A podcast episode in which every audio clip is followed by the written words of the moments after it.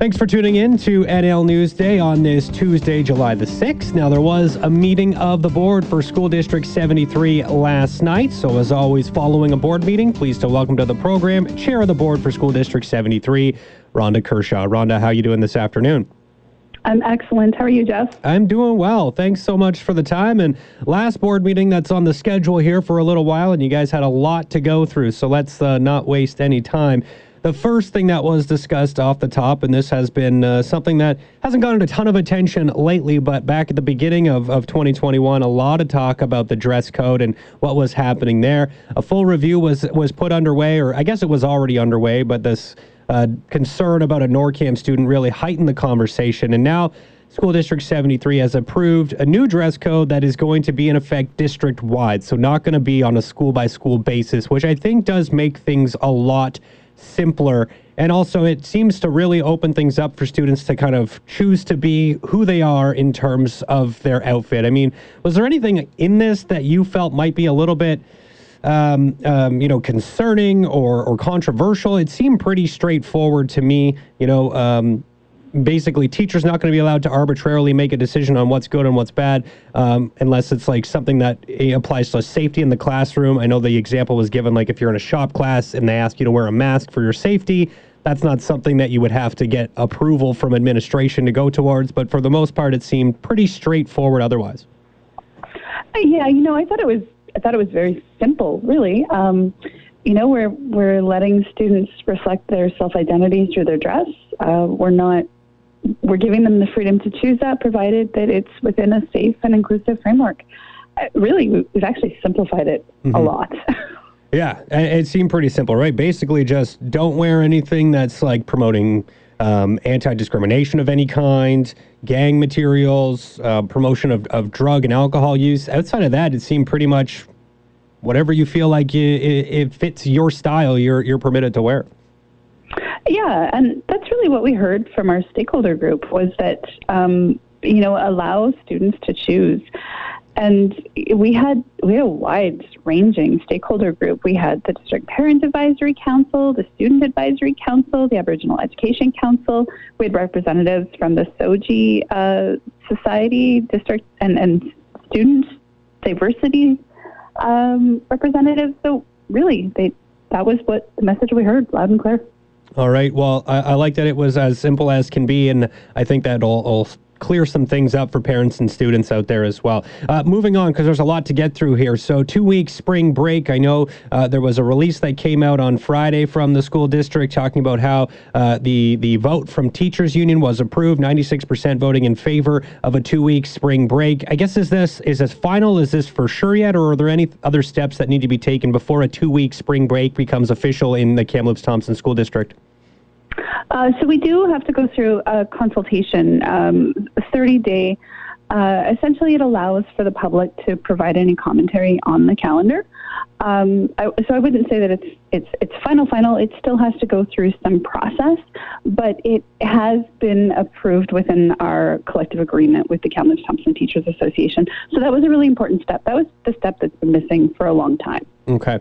Um, and I guess just for clarity on, on, sort of what this means to the school calendar, an extra additional week of, of spring break. And in order to make up those school times that would be lost, you're basically tacking a, a few minutes on to, to each day. I, I don't want to get too uh, specific because, you know, some, some kids have a four day school week, some kids have a five day school week. So there's a little bit of variables that go within this, but essentially just adding a few minutes onto the school, school day each day in order to make up for that week off. That's correct. Yep. All right. Very straightforward, nice and simple. We'll see what happens in the 30 day consultation process, and then uh, I guess it'll be official about one month from now. Is that the timeline?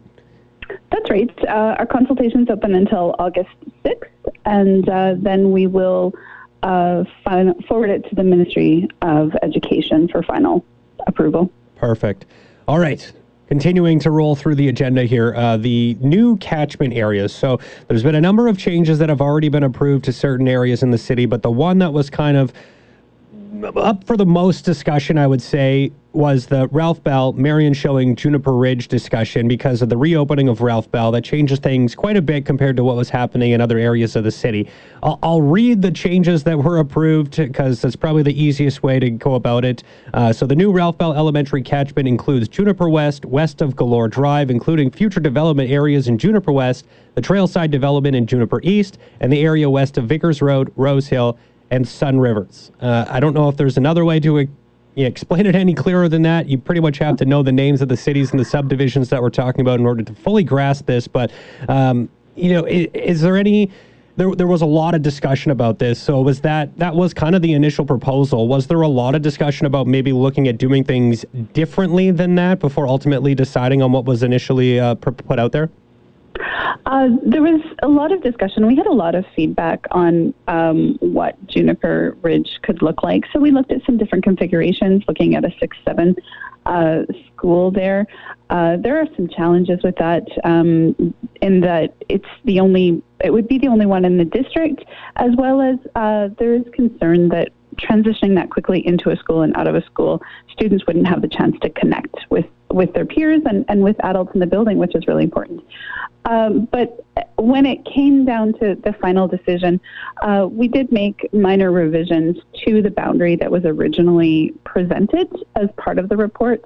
Uh, what we did was we included those um, areas of Juniper West that are, are not yet built. Um, and that just allowed, you know, it, it was a fairly small number of students. I believe that Director McDonald said it was around 30 students.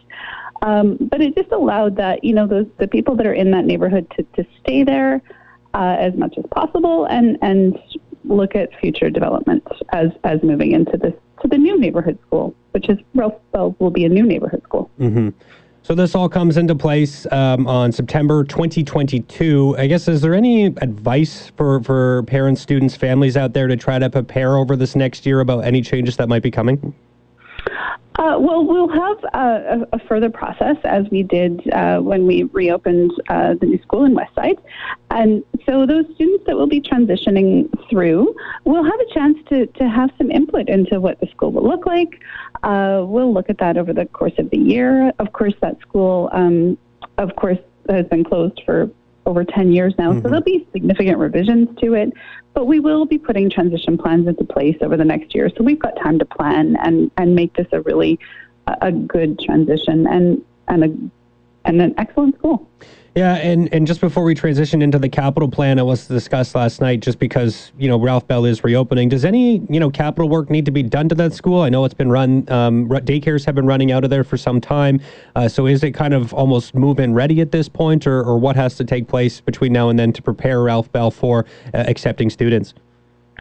It's definitely not move-in ready. Uh, I don't know the specifics of what exactly will have to be done. That'll be determined. Okay. Uh, but we have assigned a budget of, of nearly a million dollars to, to doing that work. So definitely not move-in ready. There is a significant amount of work to be done. Okay. Well, we can have that conversation at a later date, and I'm sure uh, the conversation involving what happens to those daycares will have to be held at some point, uh, whether it's with you or with them directly. I'll, I'll, be having that at some point in the future.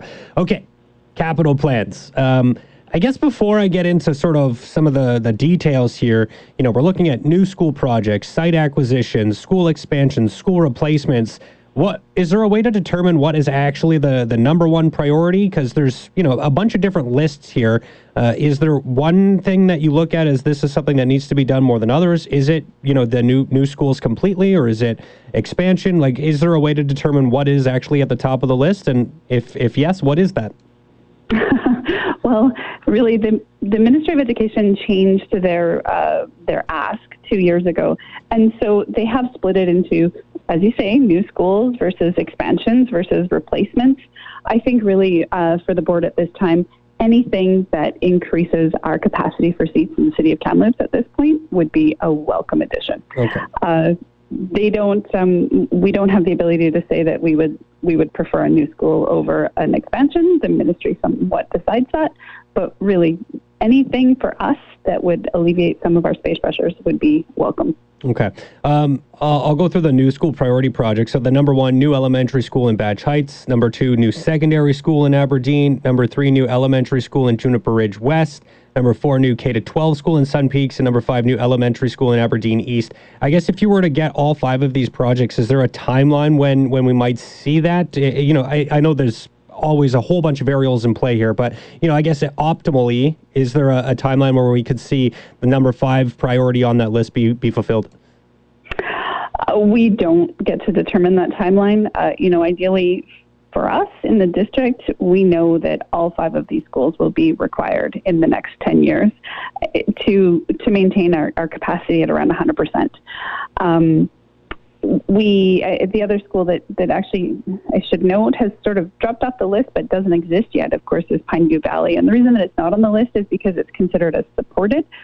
Um, that will look to you know we're hoping to see that school into the system within four or five years, hopefully four. Really, all of these are are, are required. Uh, just one uh, school was put on the school expansion project list, that being Brocklehurst Middle School addition. Um, I was surprised that there wasn't, I guess, more expansion projects on the table here. Is is that just uh, Brocklehurst just really in need of, of additional space compared to other places?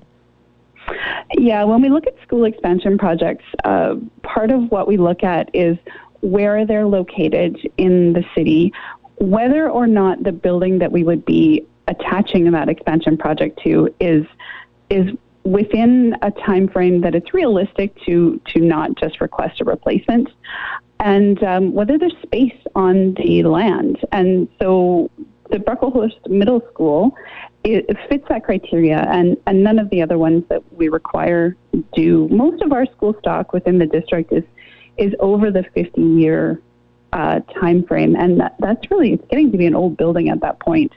Why would you expand an old building that you know you're going to have to replace in the not too distant future. That's why we've moved them to school replacement projects. Okay, okay. And then there's eight on that uh, school replacement project list. I mean, there's just a lot uh, of capital requests within SD 73. Is that like something that's being experienced in other districts in the province? Do you know if this is a, a unique problem to Kamloops or is this sort of a, a BC wide issue? Uh, Kamloops is definitely seeing an increase in enrollment within the city proper, uh, over and above what a lot of other districts are are seeing, and we're seeing that citywide with with immigration. You know, the real estate market is is booming also, which causes pressure on our schools. So we definitely are seeing it. I think more than a lot of other districts. Uh, there are, you know, of course, we hear about Surrey and Kelowna that are, are experiencing the same, but we're definitely up there in our in our growth rates. All right. Well, uh, Rhonda, I think I will leave it there for now. Lots to go over and a, a lot of uh, information for, for parents and families to dig through if they're interested in, in sort of what those capital projects look like. And I'm sure I'll have a story on NL at some point, uh, radionl.com. But uh, I, I, think that's a, a, good description of what's going on for now. Anything else to add while I have you here? Because it was, uh, you know, another three hour meeting here last night.